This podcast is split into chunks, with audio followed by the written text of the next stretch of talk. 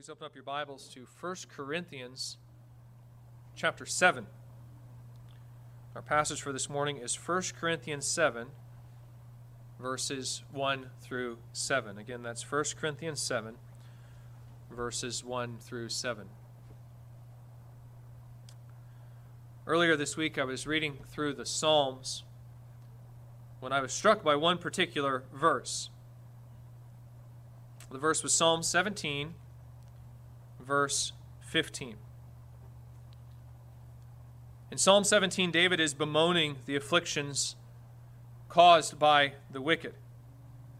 He observes how they close their heart to pity, how they speak arrogantly against God, how they tear the righteous apart. Meanwhile, he's praying to God, noting that he's been careful to obey God's commands. He even says, verse 3 you have tried my heart. You have visited me by night. You have tested me, and you will find nothing. I have purpose that my mouth will not transgress. In short, he says to God, I am blameless. I've done everything I can to follow you. As the psalm then builds, he eventually erupts with this cry to God for deliverance, declaring, Arise, O Lord, confront him, subdue him, deliver my soul from the wicked by your sword, from men by your hand, O Lord, from men of the world whose portion is in this life. You fill their womb with treasure, they're satisfied with children, and they leave their abundance to their infants. It's a rather interesting statement. David observes that these men appear to have set their hope in this world. He calls them men of the world whose portion is in this life. They seem to live for this life only. And you know what? It kind of works. They aim for earthly success with virtually no thought of God, and they get exactly what they're aiming for. Their plans aren't frustrated. Instead, David observes, You fill their womb with treasure. They're satisfied, and they leave their abundance to their infants. It's a feeling that anyone who's attempted to follow God for very long can sympathize with at times. You choose to heed God's commands. You don't cheat. You don't steal. You don't misrepresent the truth. You don't smash the metaphorical glass and try to grab and run with whatever you can out of life. Instead, you commit yourself to following God's commands while trusting Him to provide for you. And as you look around at your competitors, your peers, who are not committed to the same principles that you are, what do you see? They seem to prosper they're succeeding. To a certain extent, they cut corners, they take the shortcut to prosperity, and it works. They don't get lost along the way, they find exactly what they're looking for. That's what David observes as well. What's fascinating is how he responds to this observation. Again, he's crying out for deliverance. He's telling God, do something about all this. Verse 2, he says, from your presence. Let my vindication come. You might think that this is sour grapes. But what does that look like for David? What does it mean to be vindicated? To be rewarded according to his faithfulness? Is David jealous? Is he wanting God to take their prosperity, the, the prosperity of the wicked, and give it to him instead? Is that what vindication looks like? No, listen to what David says. Listen to how he comforts himself as he sees their success.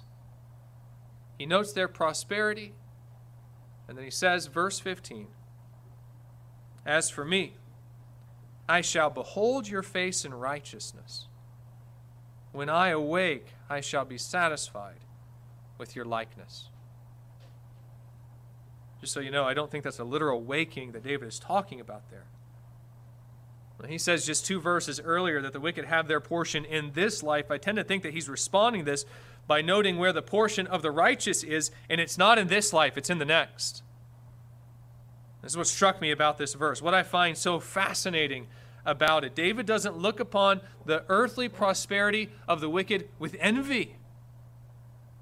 He's not sitting there grumbling at God, wondering, How come you're blessing them and not me, God? Instead, he's saying, Oh, God, they can have it. They can have it. Their portion is in this life only. But as for me, I shall behold your face. When I awake, I shall be satisfied with your likeness. His one consuming desire in life is to behold the beauty and glory of God. And if that means he has to experience a bit of suffering along the way, if it means he must be patient and wait for the Lord to reveal his glory, then so be it. The wait will be worth it. The payoff will make every bit of suffering seem like a mere trifle by comparison. This is a sentiment that's shared by all God's people. The world may not understand it. Those whose portion is in this life are only going to have a hard time understanding many of the actions and thought processes of a people who have been so radically transformed by the hope of the gospel. But for those who have faith, meaning for those who truly believe in the goodness and wisdom of God, Moreover, for those who believe that this God then offered himself up in their place to die for their sins, so that being forgiven of their sins, they might be offered eternal life in his presence freely. For them, this all makes perfect sense. There can be no greater joy than knowing and beholding the Maker of every good and perfect gift. And to know that this all occurs in heaven, it means that this life is forfeit. Who cares what you take in this world. You can have it, for there awaiting a better hope, a greater inheritance, a richer reward, one which is imperishable, undefiled, and unfading. For these, there's only one real use for a life such as this, and that's to use it as a vehicle for expressing gratitude to their great and wonderful God for all the precious gifts He's given them. This isn't to say that they can't find joy in this life, they can. But that's not really the goal that they have in mind. There's a sense in which they understand that true joy, ultimate joy, that it isn't, it isn't going to take place here. Not while there's so much evil and injustice in the world. This is not the place where they're going to behold with an unveiled face the glory of their God.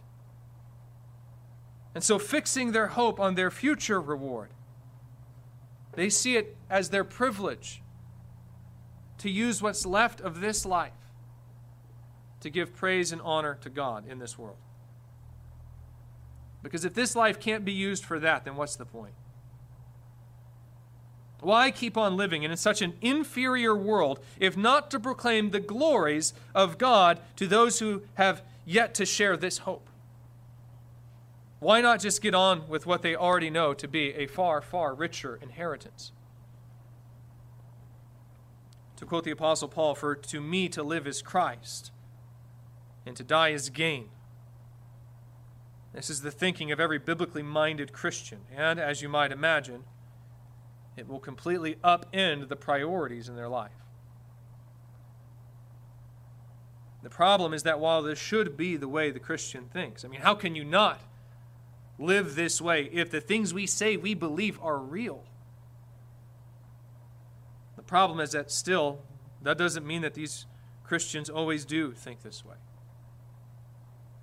After all, we do still live in a world that doesn't share this vision for the future. The vast, vast portion of humanity has not had their mind transformed in this way. Their hope is still in this life only, and so they live that way. And it's very normal for the Christian as they live in this world to think that this is all very normal. That the way people should think is according to the same set of priorities that we find in the world at large. In fact, sometimes the sheer volume of the world's thinking can be so substantial that even the Christian may have trouble realizing that there's even another way of thinking. They can only hear the one tune so they keep beat with that rhythm instead of according to the rhythm that's been established by Christ. And when this happens, it can make the scriptures very confusing for the Christian. After all, the scriptures were written by men like David, men like Paul, Men who so hoped in the next life and who so loved God that they desired to give the whole of this life in service to Him. You think of Hebrews 11, for instance, what people sometimes refer to as the Hall of Faith, and what you discover with all the major figures of the Scripture, from Abel to Abraham to Moses to all the prophets, is that they did what they did, believing that they were citizens of a better country, that is, a heavenly one. And so, this book, which is a testimony and description of their faith, it's naturally going to conform to their priorities, to their way of thinking. God spoke through them to explain this way of thinking to the world. It's important that you understand this as we come to this morning's text. This is not a passage that's going to make sense to one whose portion is in this world. It's not going to make sense to the one whose priorities are still very sh- much shaped by their desire to serve themselves instead of give glory to God. To them, this passage isn't just confusing, it's downright offensive. Nothing about what Paul is going to say is going to make any sense. This means that if you share this way of thinking, if you've allowed the world to shape your perspective on what life is about, about who you are, even about the nature of human relationships, then no matter what your profession in Christ may be, you're not going to accept what I'm about to tell you today. You're going to find it offensive and reject it. The topic for this morning's message for the second week in a row is sex. To be specific, sex in marriage. To be even more specific, the practice of abstinence in marriage. The Corinthians have written to Paul saying, It is good for a man not to have sexual relations with a woman.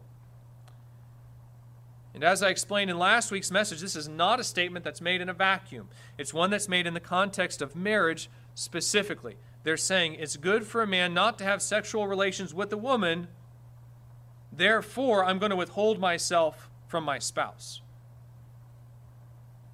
Paul's answer to this is to say, verse 5, literally, stop defrauding one another, except perhaps by agreement for a limited time. That's really the main command of this passage. He tells the Corinthians, don't do this. Stop withholding yourself from your spouse.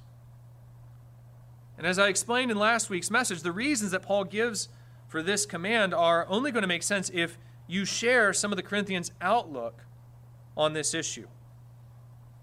We observed last week that there are all kinds of reasons that a person can have for abstaining from sex with their spouse. It can come from a feeling of emotional distance. It can come from a fear of rejection or from a negative experience of sex brought on by past sexual abuse. It can come from a desire to control or manipulate one's spouse. It can even come from a general disinterest in sex, period. I mean, really, even for any number of reasons. The Corinthians aren't abstaining for any of these reasons. Instead, the reason they're abstaining is because they think the body to be corrupt, that their physical existence is inferior to their spiritual existence that they'll experience after death. And so, as a way to anticipate this future state in which Christ says that men and women will neither marry nor be given in marriage, but instead will be like the angels, they think that the best way to anticipate this future existence is by refraining from sex now or at least some of them do. We saw in chapter 6 that some of the Corinthians took the opposite approach. They apparently took this passage as, uh, uh, uh as a way uh, to, to mean that the body is bad, that we should therefore engage in sexual immorality. It's all going away. They thought that what we do with our bodies is, is inconsequential since the body is passing away. Regardless, the point is that both parties are actually attempting to live in light of this future state meaning they're coming to these conclusions because they really believe that this is what it looks like to live in eternity. They're not being driven to these conclusions out of self interest. In other words, Paul writes this passage to a people who have been transformed by this heavenly hope.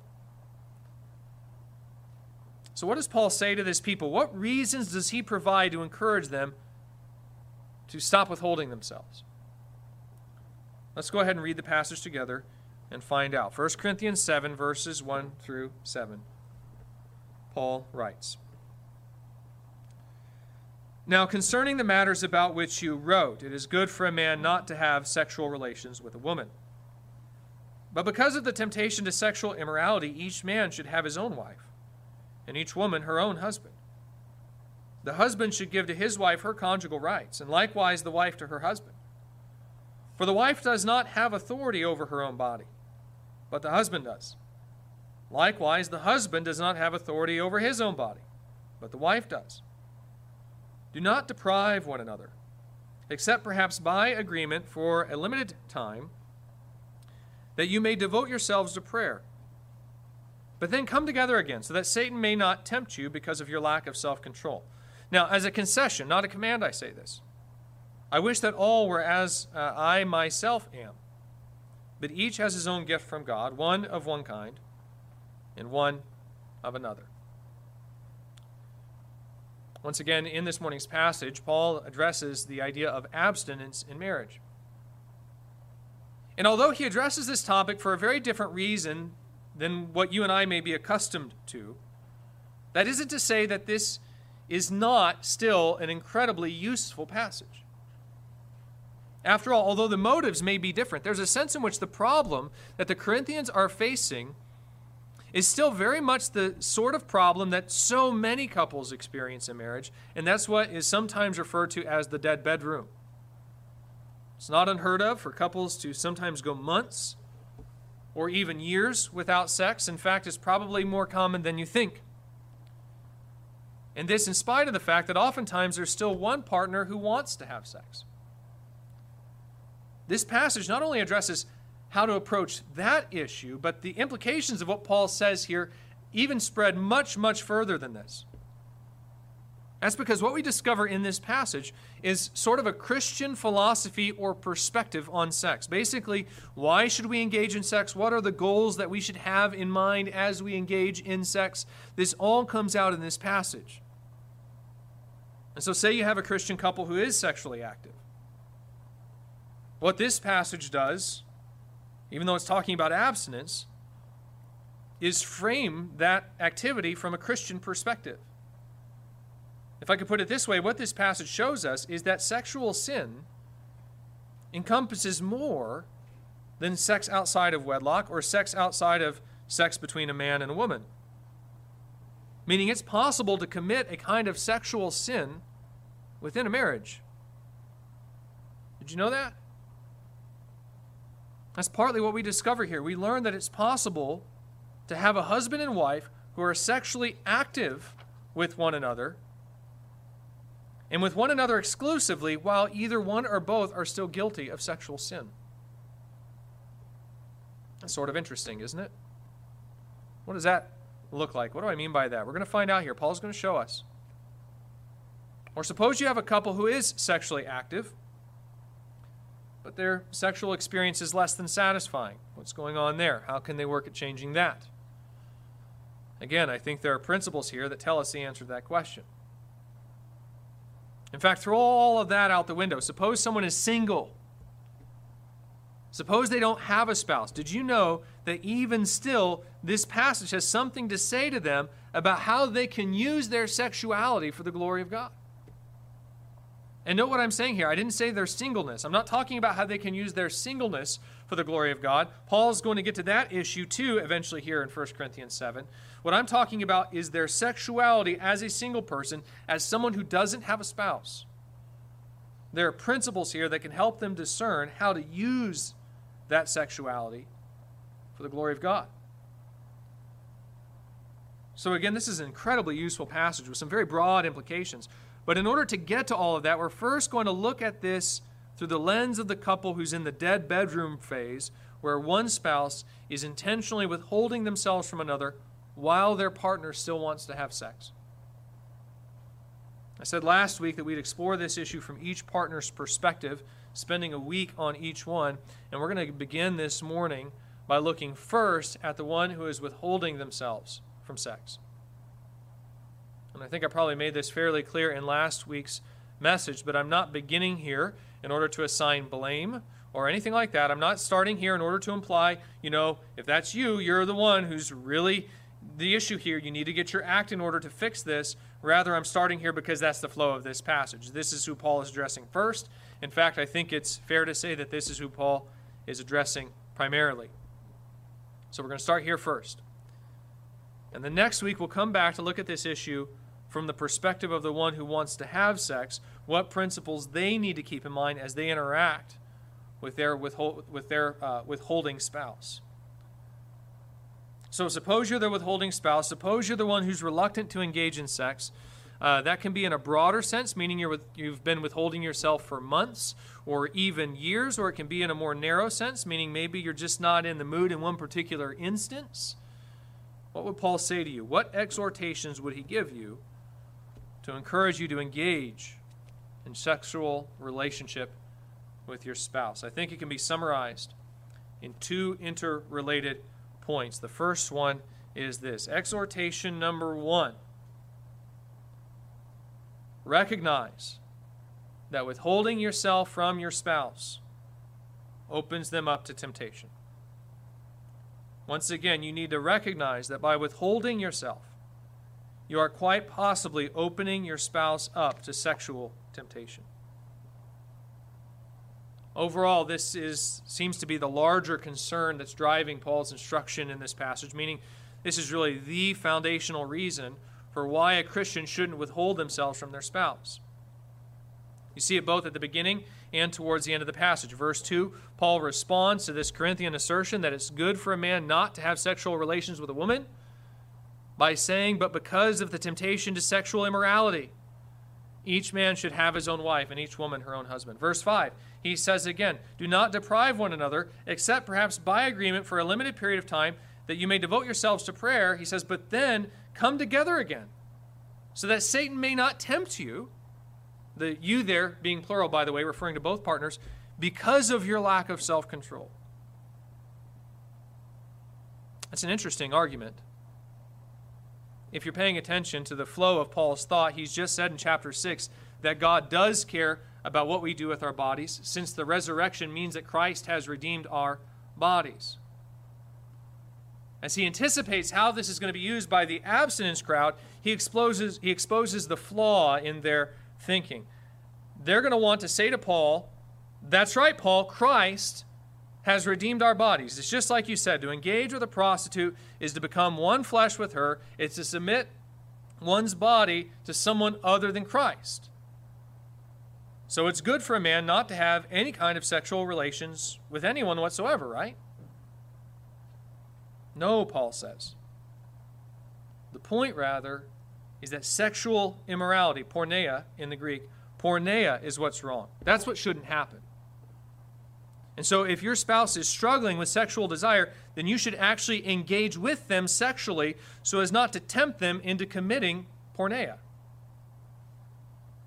In fact, what's really interesting is that considering that Paul has just discussed the matter of sexual immorality, porneia, back in chapter 6, uh, you see this word occur in verse 13, for instance, when he says the body is not meant for sexual immorality, porneia. That being the case, then it's probably not too far of a stretch to think that these passages are connected. Meaning, despite what the chapter divisions might imply, this is not entirely a new discussion that Paul is picking up here in chapter 7, but rather the continuation of a discussion that started back in chapter 6. And the implication very well may be that the reason why you have some men visiting prostitutes in chapter 6 is because of what their wives may be doing down in chapter 7. And just so you know, I split it up that way wives withholding sex and men desiring it, not to play into some cultural stereotype that men are just naturally more interested in sex than women, but because that's what the actual grammar of this passage implies. Clearly, back in chapter 6, verse 16, it's men who Paul envisions as visiting prostitutes. Here in verse 7, the Corinthian assertion is it is good for a man not to have sexual relations with a woman. It may be that it's not the men who are saying this, but the women actually who are wanting to withhold themselves from their husbands. Paul's answer is to say, verse 2, but because of the temptation to sexual immorality, each man should have his own wife and each woman her own husband. Again, that's not a verse he writes to encourage a man to have a spouse. It's a verse he writes to encourage the Corinthians to have sex with their spouses. The concern through this passage is how withholding from sex will affect one's spouse, not with how it'll, it will affect oneself. The implication being, Paul starts by telling the wives Actually, it's good for each man to have his own wife, rather than he be tempted to engage in sexual immorality with another woman, i.e., prostitutes. Now, regardless of whether or not that's the specific situation that's taking place in Corinth, the point is still the same. A reluctance to engage in sexual relationship with one's spouse when they clearly still want to have sex is to put them in a situation where they're going to wrestle with sexual temptation. And if you're not careful, they may eventually fall. If you remember, I said last week that many counselors will tell you that infidelity is either the top reason for divorce or close to it, and that not far behind that is sexual incompatibility. Those two concepts can often be interrelated, it's just a matter of order. In some instances, you have a spouse who's sexually frustrated and so they turn to someone outside the marriage and have an affair in order to fulfill those desires. In other instances, the spouse basically does the exact same thing. They just file the proper paperwork first. They say, That's it. I can't take this anymore. I want to have physical intimacy. And then they file for divorce. And then they have the affair. And in case you're wondering, that is, yes, that is what it is. We'll get there in just a few weeks, but let's just get this out now. Sexual frustration is not a sufficient reason for divorce. Meaning the one who does this may not be considered guilty of adultery as far as the state is concerned. But as far as God is concerned, it's still adultery, it's still an affair. If you're the one who's withholding themselves, I want you to really think about this for a minute. Is that something that you really want? And before you give me your answer, I want to pause for a moment and consider what I said at the beginning of today's message. I may ask you this question Is this something you really want? And it's more than possible that you've been so conditioned by the world to think of that question in terms of what brings you satisfaction that you become immediately defensive. You may be thinking to yourself, well, wait a second, Ryan, that's just the thing. You're guilt tripping me as if I'm responsible for my spouse's sexual desires. You're telling me that I need to be sensitive about their desires. What about mine? What about mine? Where do I count in all of this? If that's what you're thinking, let me just clarify something. When I ask you this question, is this something you really want with respect to any potential infidelity? on the part of your spouse. I'm not asking this so much with respect to whether their desires are fulfilled or your desires are fulfilled. Instead, I'm asking it from the perspective of one who, because of the gospel, has been so transformed in their love for God that the thing they want more than anything else is for God to be glorified. Or if I could put it another way, is this something that God wants? Is this something that he would find pleasing for your spouse to become involved in sexual immorality? Do you understand? I'm not attempting to frame this in light of how their infidelity would affect you, all the hurt that it would cause you. I'm framing it in light of how it affects them, and even more than this, how it affects Christ. Do you really want them to take the members of Christ, this body that's been redeemed by Christ, to serve and honor Him, and then join it to a prostitute? I would think the answer to that question is no. Like, forget the whole guilt thing here and who to assign blame to for just a moment. The point I'm trying to make at the moment is simply does that bother you? The thought that a member of the body of Christ would take what Christ has redeemed through his blood and drag it through the mud. I would think the answer to that question is yes. Yes, it does bother me. Lately, we've been reciting the Lord's Prayer at the end of our family devotions to sort of ask God's blessing for our day since uh, we do our devotions around breakfast. Well, as a part of that, we've been discussing the first couple of lines of that prayer. Of course, Jesus is teaching his disciples to pray. He's showing them what their priorities ought to be in prayer. And what's the very first thing he teaches them to pray for? Our Father in heaven, hallowed be your name. Literally, sanctify your name. This is the very first thing that Jesus teaches the disciples to pray. It's their first request, their supreme desire. It's that God would be honored as God, that he would receive the praise and glory that he's worthy of. The second request, of course, then dovetails with this desire. They're to pray, Your kingdom come, your will be done on earth as it is in heaven. Essentially, they're to pray for God's rule to extend over the earth, meaning not only are they to pray for the return of the Son, not only are they to pray for the repentance of the lost, but they are to pray even for obedience in the church. This is partly what it means to pray, Thy will be done. It's to pray for obedience among God's people. These are supposed to be the most fundamental desires of the Christian. And it reflects a heart that recognizes that the true tragedy of sin is not the judgment that comes upon us for our sin, since that's just. Rather, the true tragedy of sin is the dishonor that's attributed to God because of our sin, because that's unjust. I would think that if you're a Christian, then when I ask you, does this bother you that a member of the body of Christ would take what Christ has redeemed through his blood and drag it through the mud, then your answer would be yes. Yes, that does bother me. And if the answer to that question is yes, it does bother me. If it's no, I don't want that for my spouse, then you can at least understand the reasoning behind the first of these two exhortations. What Paul is doing here in this first exhortation is tapping into that concern that every Christian has for the glory of God. And he's telling the withholding spouse, there's a risk here that if you continue to withhold yourself, that Christ is going to be dishonored. Now, just so we're clear here, let's go ahead and get this out in the open, right? By that, is Paul implying that if your spouse does fall in that scenario, then it's your fault? Meaning, is he attempting to assign blame with his statement?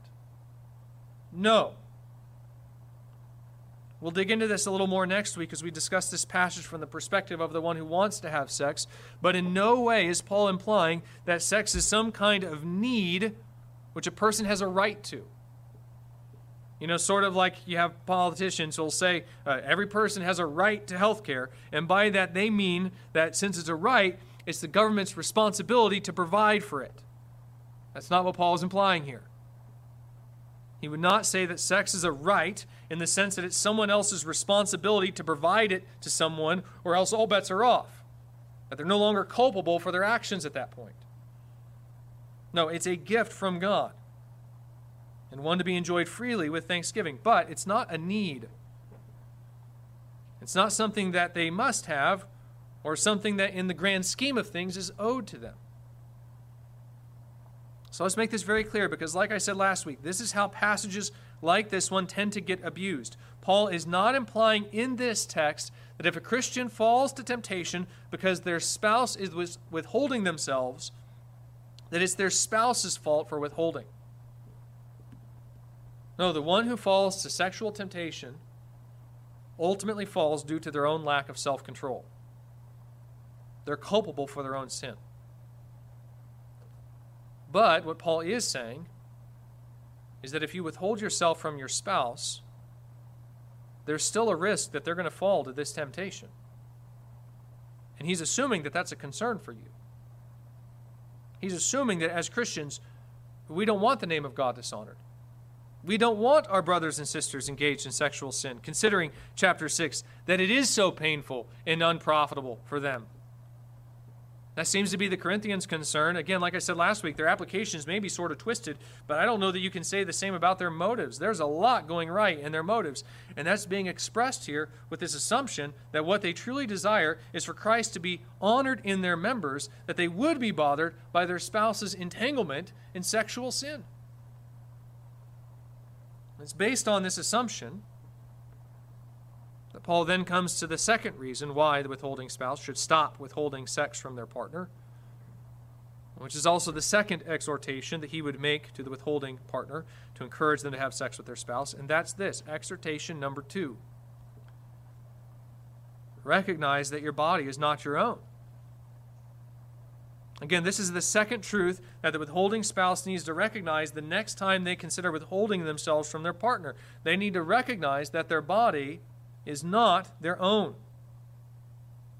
We see this principle bear itself out primarily in verses 3 and 4, but you really see it start as early as verse 2 with this phrase, his own wife, her own husband. Paul says, But because of the temptation to sexual immorality, each man should have his own wife, and each woman her own husband.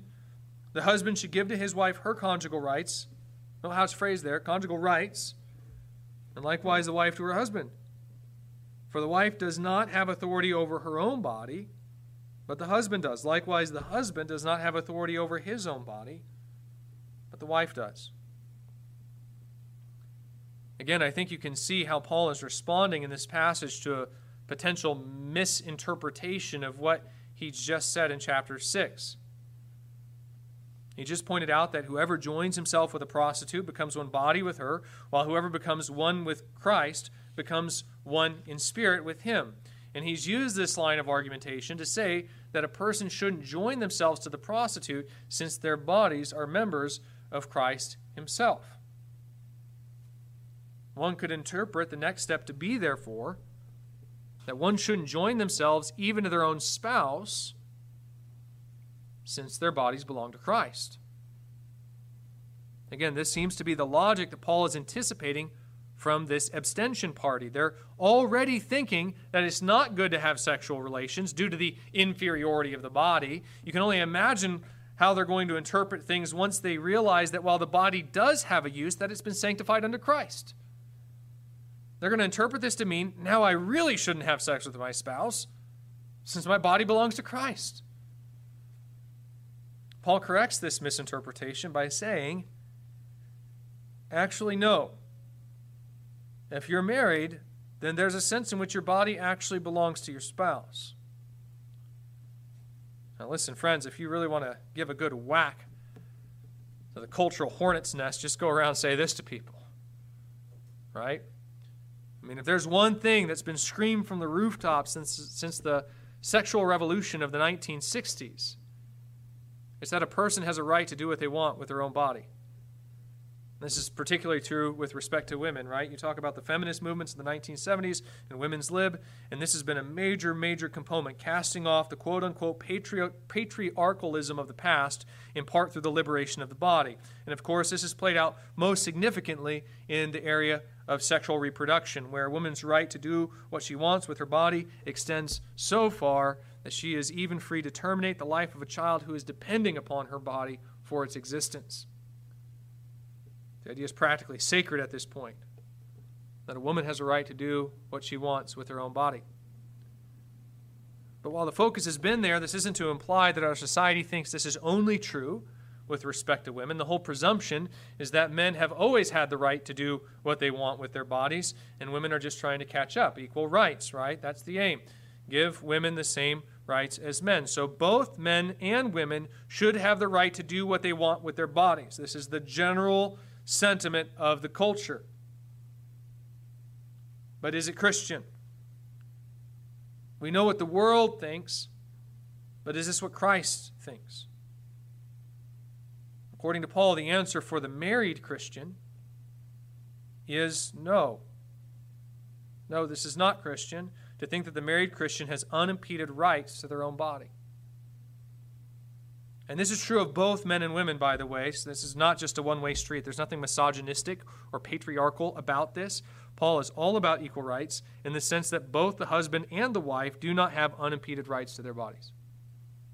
Verse 4, right? Paul says, For the wife does not have authority over her own body, but the husband does. Likewise, the husband does not have authority over his own body, but the wife does. If you're wondering where he gets off saying this, the answer comes once again from Genesis 2. Again, back in chapter 6, Paul said that the man shouldn't join himself to a prostitute since to do so is to become one flesh with her, as it is written, the two shall become one flesh, verse 16, quoting Genesis 2:24.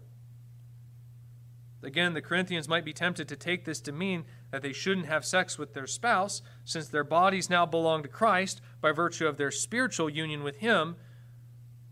But what they would miss if they took this position is that the whole point of Genesis 2 is to indicate that in God's eyes, when two people are joined together in marriage, there's a sense in which they're no longer two entities, but one.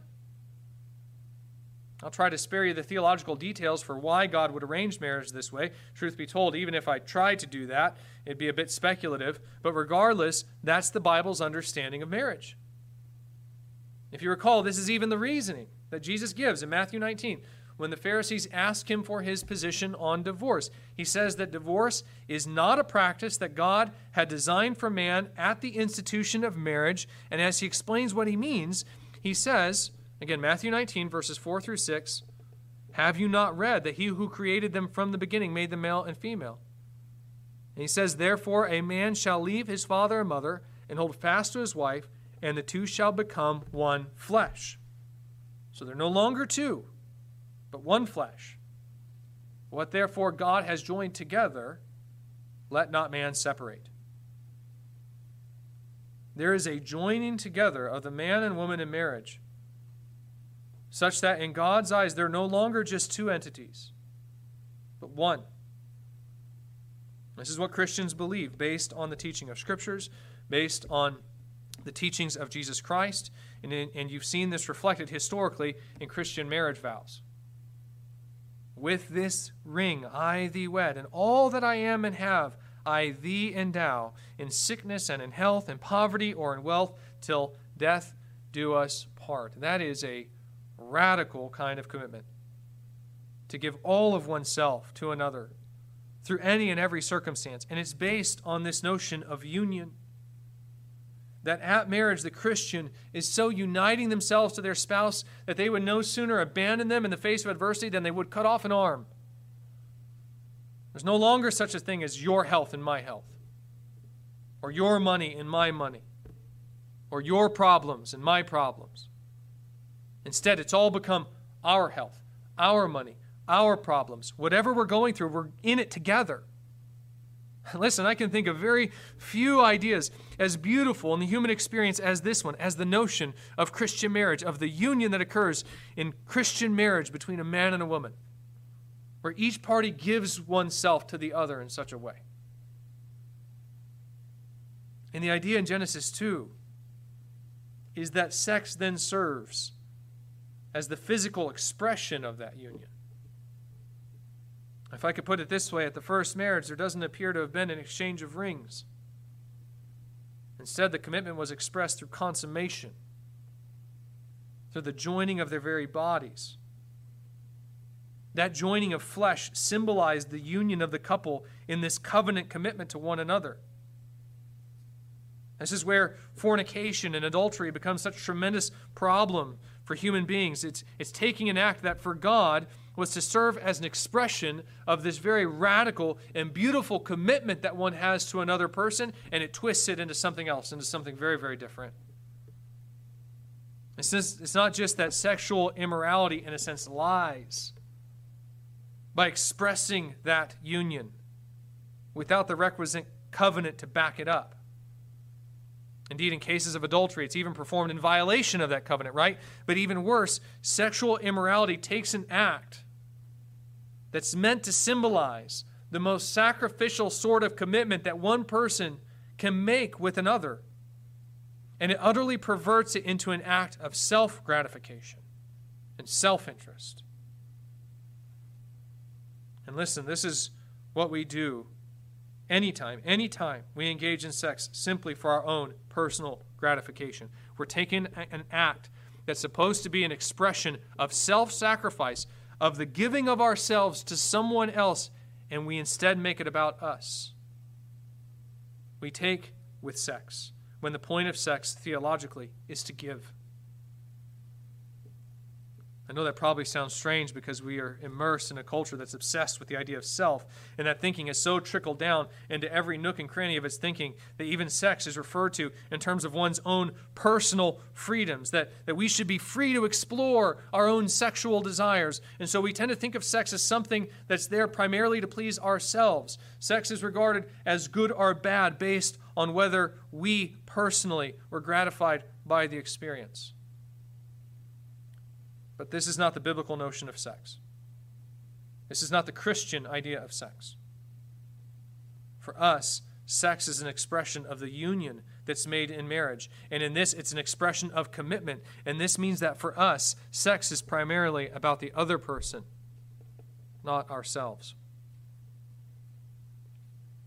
This is what Paul is working with here in chapter 7.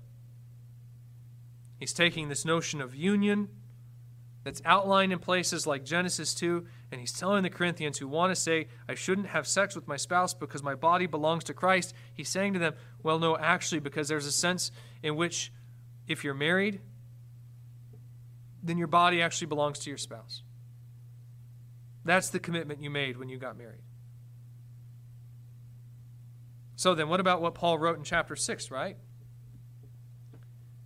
He just said that our bodies are members of Christ by virtue of this other union that we enjoy with Christ by virtue of the indwelling Holy Spirit. He's just indicated that this is his body, not mine. So, how can Paul now imply that my body belongs to my spouse? Here's where I think the notion of marriage and sex becomes even more amazing and beautiful. You remember how in our first exhortation I said that you must recognize that withholding yourself opens your spouse up to sexual temptation. But what do you think Christ thinks of you using his members to ease the suffering of one of his other members in their fight to keep themselves pure and dedicated to him? You see, your spouse is ultimately responsible for their own purity. They don't get to blame anyone else. Whether they remain faithful to Christ by using their body for his glory is something that they're responsible for, not you. But understand that for some, this is a fight. That's not an easy thing for them to go through. This side of the fall, the body malfunctions. It sends information to the brain that isn't always reliable. That isn't to say that sexual urges are unnatural. They're not, that they're very natural, and yet the body can still urge the Christian on to actions that are not honoring to God. It malfunctions in that sense by encouraging the Christian to do things that are not pleasing to God. The Christian is still responsible to control that urge and resist that temptation, but understand that fight can be so intense that it's almost painful. In just a couple of verses, Paul is even going to refer to it as a kind of burning.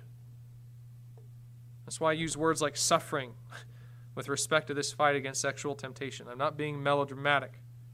I'm taking my cues from Paul. That's how intense this fight can be for some people.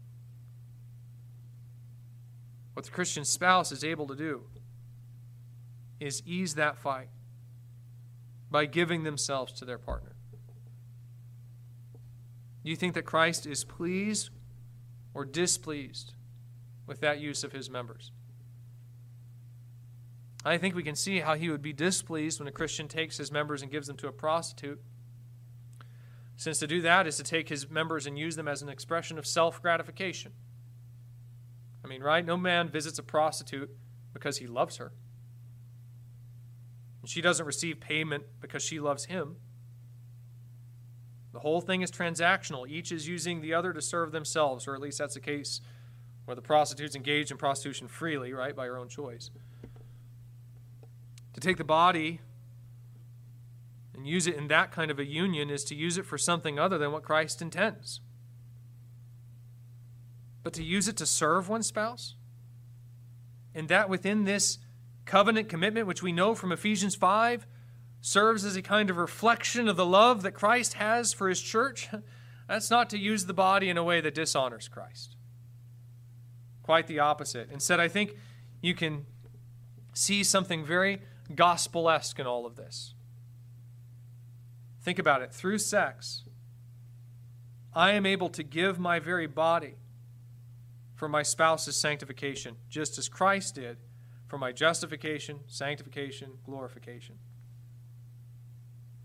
This isn't going to be something that runs counter to Christ. Instead, it serves as the very picture of Christ. It is Christ lived out among his people, the Spirit of Christ working through the members of Christ.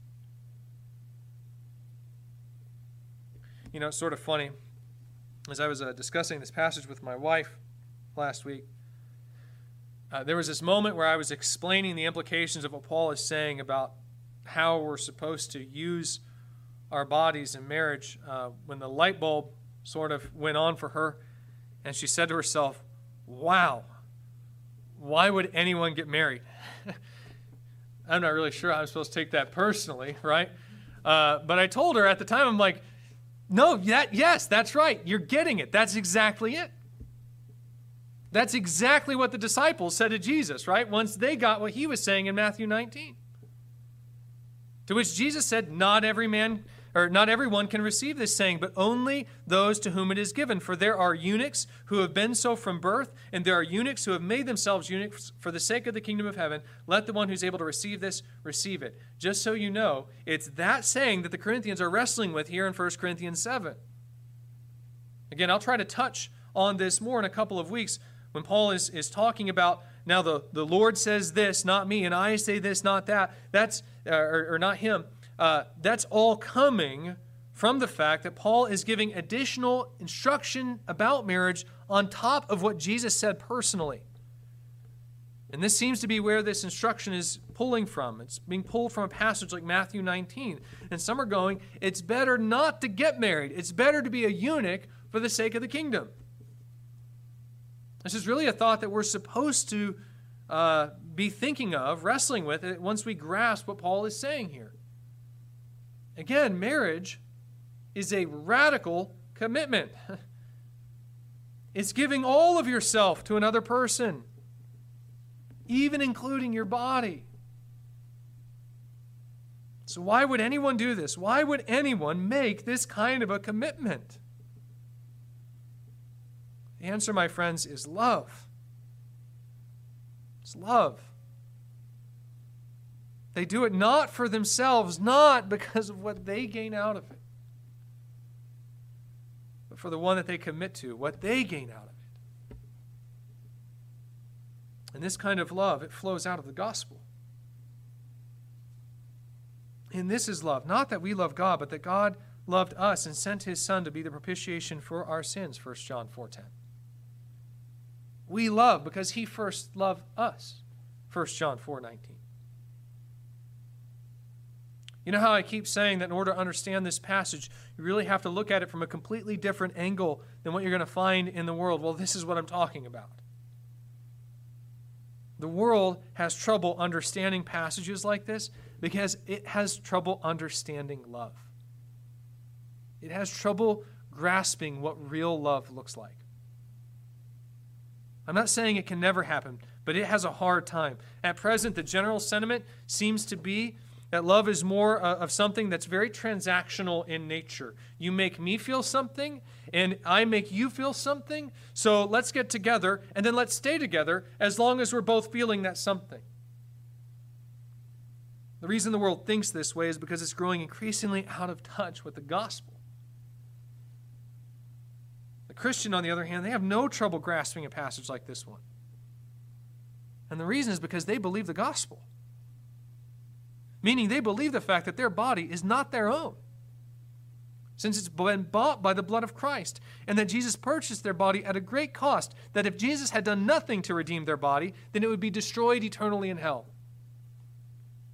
And it's because Jesus purchased their body, and because they're so grateful for Him, or to Him, for their redemption of their bodies, that they eagerly give their bodies to Christ. And because they believe what the scriptures say about marriage, they therefore understand that one way that they can express their love for Christ practically is by using their bodies for the blessing and sanctification of their spouse. Do you understand? The Christian wife gets to serve Christ by serving her husband. And the husband gets to serve Christ by serving his wife. He gets to tell her, I love you, wife. And I don't want you to fall. I want you to keep your heart and body pure. I want you to stay devoted to our Savior Jesus Christ because of how grateful I am to Him for my salvation. And so, if I can help you in this way, by relieving some of the pain that you carry in this fallen flesh and bear that burden with you in your fight against sin, I'll gladly do it. This all flows out of a heart that's been transformed by the gospel.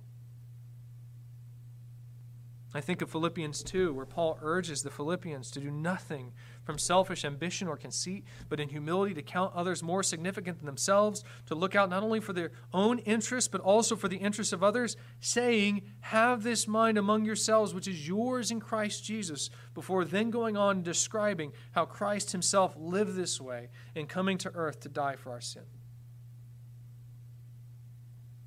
So if you're sitting here this morning, and you're the withholding spouse.